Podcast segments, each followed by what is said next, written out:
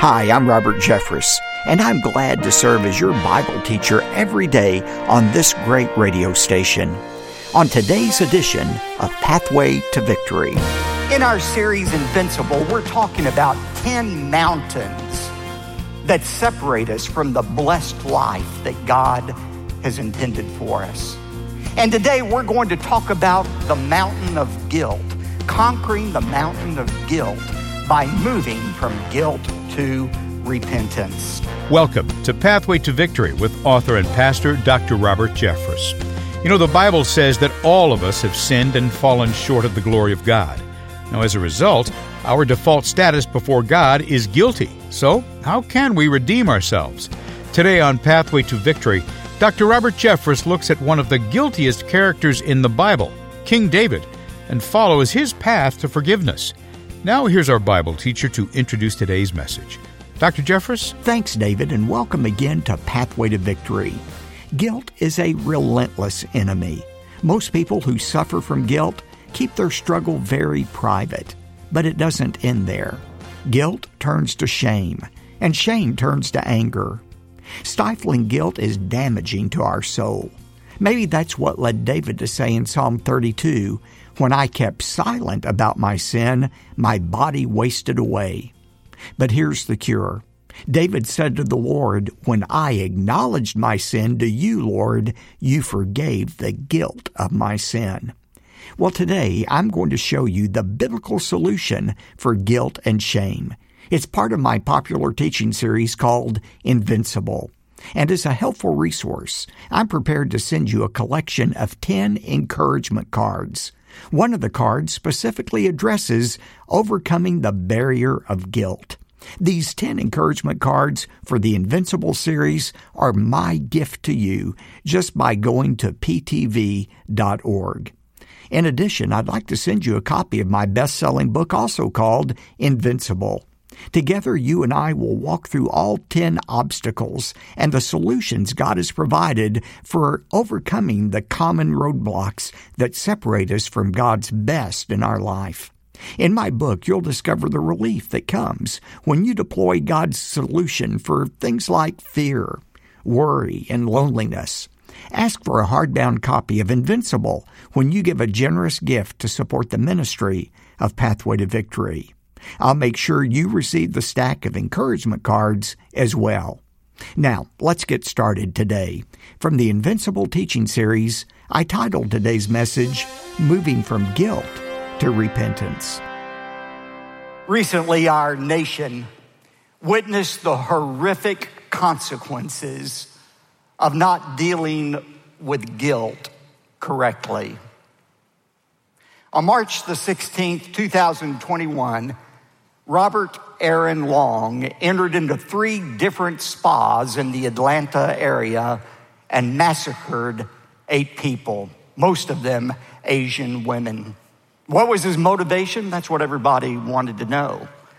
Uh, the media immediately blamed it on racism racism that was uh, fueled by conservative rhetoric, they charged.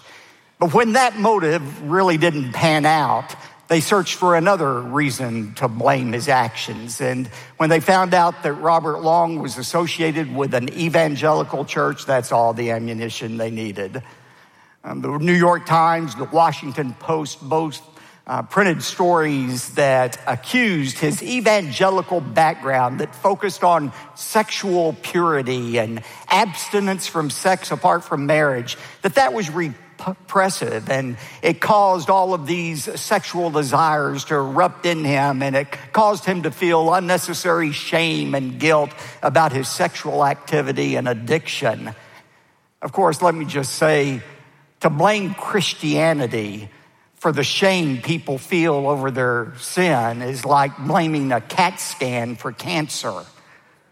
CAT scans do not cause cancer, they only reveal the cancer that is there. Robert Long, even himself, offered an explanation, a reason to justify his actions. He blamed it on the women who worked in that spa. He needed to eliminate the source of temptation. They were to blame for it. But the real reason Robert Aaron Long felt guilty was because he was guilty. Just like every one of us here today, every one of us watching this broadcast is guilty of something. Proverbs 28, verse 1 says, The wicked flee when no one is pursuing them. There's something about a guilty conscience that causes us to want to run and cover up. A young woman has an abortion and she's afraid that her parents will discover it. A man has an extramarital affair and is afraid his wife will discover it and end the marriage. An employee is guilty of embezzling funds from his employer and is afraid that he'll be fired for his transgression. A young woman struggles with same sex attraction. She's afraid that uh, she'll be discovered and doesn't even want to talk to her spiritual leaders about it. Everybody struggles with guilt about something because we've all sinned and fallen short of God's plan. But we have a choice of how we handle our guilt. We can try to cover it. We can run away from it. We can blame others for it. We can rationalize it, or we can discover the freedom that comes from God's forgiveness. In our series Invincible, we're talking about 10 mountains that separate us from the blessed life that God has intended for us. And today we're going to talk about the mountain of guilt. Guilt becomes a barrier that not only separates us from God, but it separates us from the blessings of God in our life. Today we're going to talk about conquering the mountain of guilt by moving from guilt to repentance. Now, let me say at the outset the Bible says there are two kinds of guilt. One is judicial guilt. This is the guilt that we all have before a holy God. Paul said in Romans 3:23 for all have sinned and fallen short of the glory of God. Every one of us has fallen short and we've been declared guilty by God. Now that's hard for some people to accept. They say, no, look, I know I'm not perfect. I have some flaws and imperfections, but thank God I'm not like that shooter in Atlanta, Georgia or that man in Boulder, Colorado who killed 10 innocent people. Thank God I'm not like that. I'm not that much of a sinner. You see, the way we look at things is we see a great deal of difference in humanity, but God sees very little difference in human beings. We're all the same in His eyes. Let me illustrate that for you. You know, the distance, the geographical distance between the North Pole and the South Pole is considerable. Do you agree with that? That distance between the North Pole and the South Pole is considerable, but it's really negligible when compared to the distance from the North Pole to the furthest star in our universe. It's the same way with human beings. We think there's a great difference between us, but there's really not that much difference when compared to the holiness of God. By that standard, we have all fallen woefully short. Well, can't God just look the other way? Can't God just be more tolerant toward those of us who are sinner? No. In Exodus 34, verses 6 and 7, the Bible says, God will by no means allow the guilty to go unpunished. A holy God has to deal with sin. And the gospel of Jesus Christ is that when we trust in Christ for the forgiveness of our sins, God declares us not guilty before Him because of what Christ did for us. Romans 5 1 says, Therefore, having been justified through faith, having been declared not guilty through our faith in Christ, we have peace with God through our Lord Jesus Christ. That's judicial guilt, our guilt before God that only God can remedy. But there's a second kind of guilt, and that is ethical guilt. This is the guilt that comes from sins we commit after we become a Christian. Have you discovered you still sin after you become a Christian? That's not supposed to be the rule of life, but it does happen. And the Bible says that too can be a barrier between God and us. In Isaiah 59 2, God was talking to his own people, the Israelites, and he said, Your iniquities, your sin has made a separation, a barrier between you and your God. When we sin as Christians, and I'll say this several times today, God doesn't move away from us, but we move away from God. And we move away from the blessing of God. Now, whether we're talking about judicial guilt of non Christians or the ethical guilt of Christians, we've got one of three choices in how we're going to handle that guilt. One is silence, that is, try to ignore it or cover over it. Secondly, is sorrow. We can feel really bad about our sin. Uh, we can be sorry for the sin. We can be sorry we got caught. We can be sorry for the terrible consequences. But that's not repentance. That's the third choice. The third and only lasting solution to guilt is repentance, a word that means to have a change of mind that leads to a change of direction. In 2 Corinthians 7:10, Paul contrasts the difference between sorrow and repentance. He says, "For the sorrow that is according to the will of God produces a repentance without regret, leading to salvation, but the sorrow of the world produces death." Satan would love nothing more today than to cause those of you who are feeling guilty to say to yourself, There's no way I can be forgiven. I'm just a worm. I'm nothing. I'll never be forgiven. I'm so sorry. He would love for you to wallow in your sorrow without ever experiencing the gift of forgiveness. But the kind of sorrow that comes from God is a sorrow that leads somewhere. It leads to repentance, turning away from sin, experiencing God's blessing, and never looking back with regret. That's what true forgiveness is all about. Well, today, for the short time we have, we're going to look at one man in Scripture who illustrates all three of those responses first, silence, then sorrow, and finally, life giving repentance. His name was King David. And his story is found in 2 uh, Samuel chapter 11. 2 Samuel chapter 11. Now, I'm going to give you the Reader's Digest version of his story. You remember it well. David was one of three kings of the United Kingdom of Israel before it split in 922 BC, and he was the most successful of all of Israel's kings. He had achievement after achievement after achievement. And when we get to 2 Samuel 11, he's at the zenith of his career. There would never be another one like David. Unfortunately, David began to believe his own press clippings. And he thought the rules that apply to everybody else don't apply to me. And the Bible says in the spring season, when he should have been out with his men fighting to expand the kingdom, he decided to stay back home and relax a little bit. Enjoy the perks of being the monarch. It's good to be the king. And so he was lounging around in his apartment when he looked out the window, and behold, he saw a woman on the rooftop next door bathing undressed. And the rest, as they say, is history. David uh, summoned uh, for her, had her brought to him. They had a night of passion. And that night of passion resulted in Bathsheba's pregnancy. And she told David a few days later that she was pregnant. Now, he could have at that moment repented, confessed his sin, and received God's forgiveness. Instead, he chose to cover over it. And he concocted this elaborate plan to make it seem like that Uriah, Bathsheba's husband, who was out fighting with the Israelites, have him come home for a weekend uh, rendezvous with his wife. And, uh, you know, then they could say the baby was Uriah's. Well, that didn't work out. So when that didn't work out, David came up with another more sinister plan.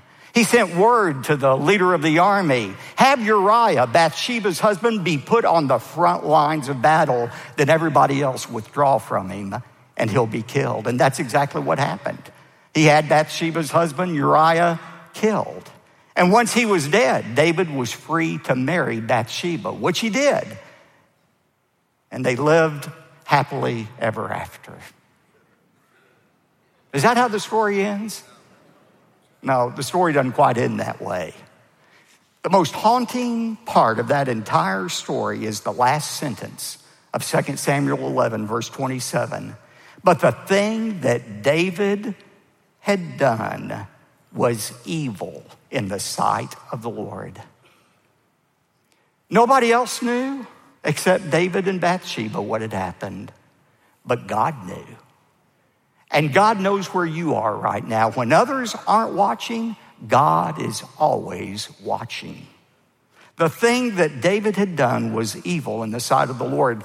For six months, perhaps even up to a year, David covered over his sin, tried to go on with his life and kingdom, but it wasn't without consequence.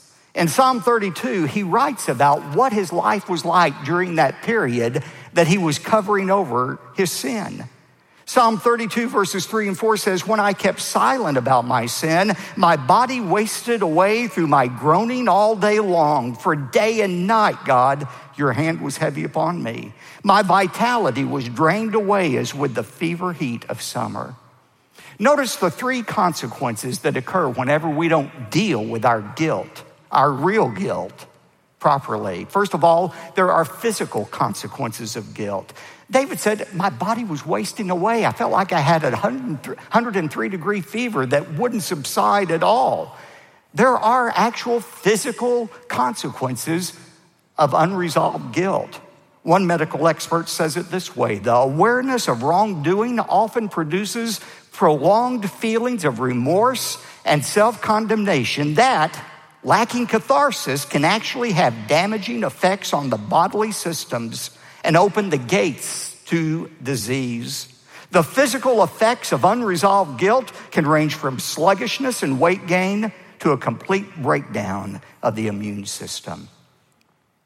There are also emotional consequences of guilt that David experienced. He said, My groaning continued all day long. He's talking about the emotional turmoil of unresolved guilt. Uh, there are two emotional consequences of unresolved guilt. Depression is the most common. When people feel guilty, they go into depression. Uh, my friend, the late Dr. Frank Minirth, Christian psychiatrist, and Dr. Paul Meier both described about the relationship between guilt and depression. They said many of the patients they treated through the years with depression was linked to guilt. They wrote, they felt guilty because they were guilty. And straightening out the wrong that they were doing was sometimes all that was needed to straighten out their feelings of depression. Another emotional consequence of unresolved guilt is anxiety. We've talked about that before, worry. People carry around this low grade fear with them that their deed is going to be uncovered or that God is going to get even with them, that the sword of Damocles is hanging over their head and they are filled with anxiety. But thirdly, there are spiritual consequences to unresolved guilt. David said it this way He said, For day and night, God, your hand was heavy upon me. Unconfessed sin, first of all, leads to a break in our fellowship with God. Again, God doesn't move away from us if we're one of his children, but we move away from God. We feel guilty. We don't want to be around God. We sure don't want to open our Bible. We don't want to be in church. We're broken in our fellowship with God. We actually got that from our first parents, Adam and Eve.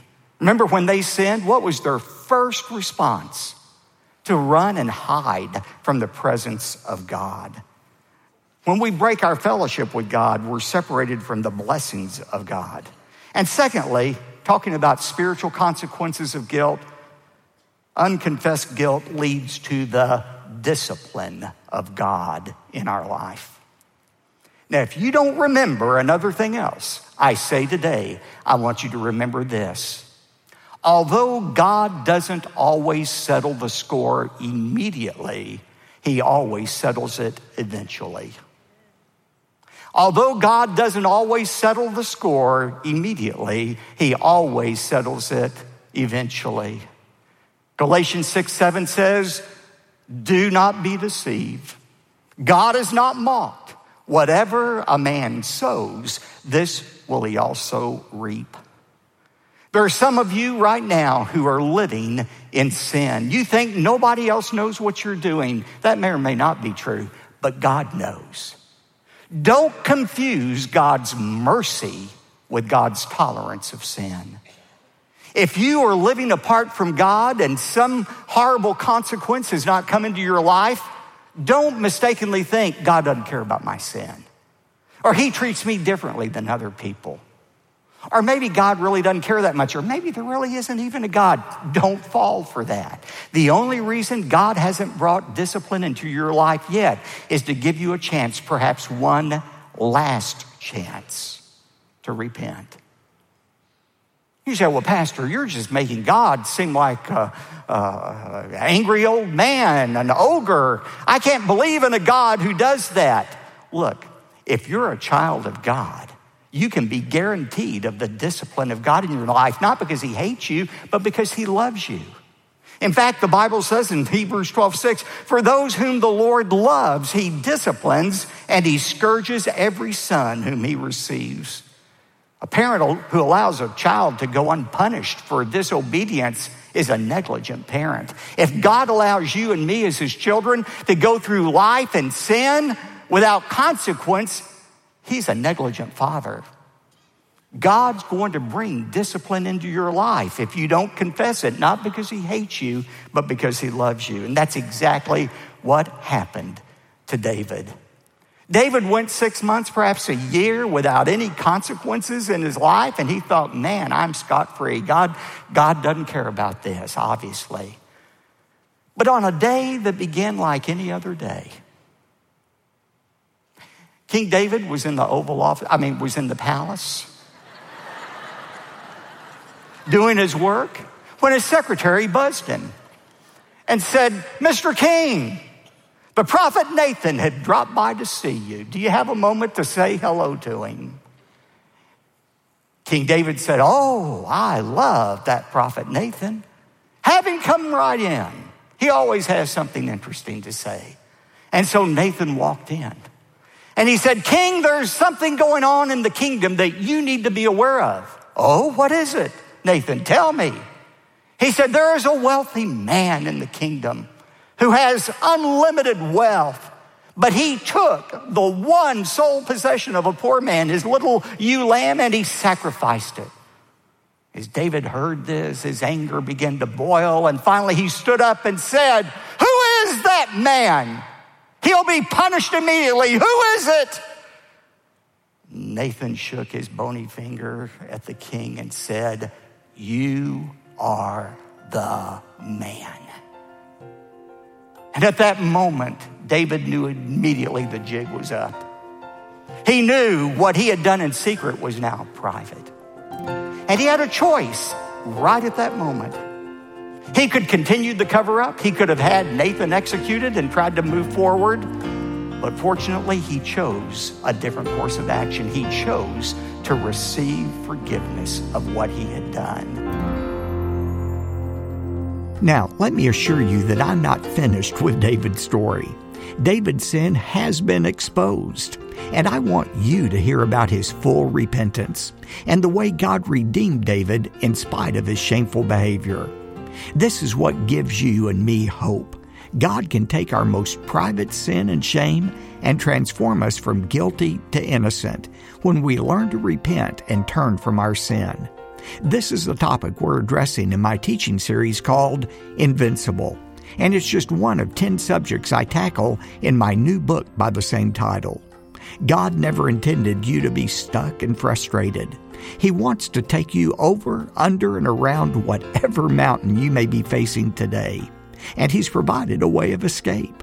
In my book Invincible, I'll show you God's solution for barriers like fear, worry, and even materialism.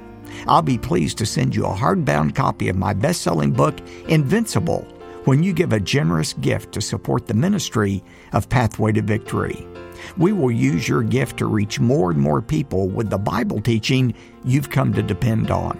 So, as God prompts you to support Pathway to Victory, follow His lead and give us a call, or go online, or write a letter today. I look forward to hearing from you. David? Thanks, Dr. Jeffress. Today, when you give a generous gift to support the ministry of Pathway to Victory, you'll receive a hardbound copy of the best selling book by Dr. Jeffress, Invincible Conquering the Mountains That Separate You from the Blessed Life. In addition to the book, we'll also send you a brand new CD and DVD message. It's called When Persecution Comes. The same persecution that our brothers and sisters in Christ around the world are experiencing right now is coming to the shores of America. In fact, a lot of folks believe it's already here. This timely message from Dr. Jeffress will help you prepare for the coming persecution of Christians. Call 866 999 2965 or make your request online at ptv.org. And when you give $75 or more, you'll also receive the complete collection of audio and video discs for this month's teaching series, Invincible, along with a personal and group study guide. One more time, our phone number 866 999 2965 or go to ptv.org.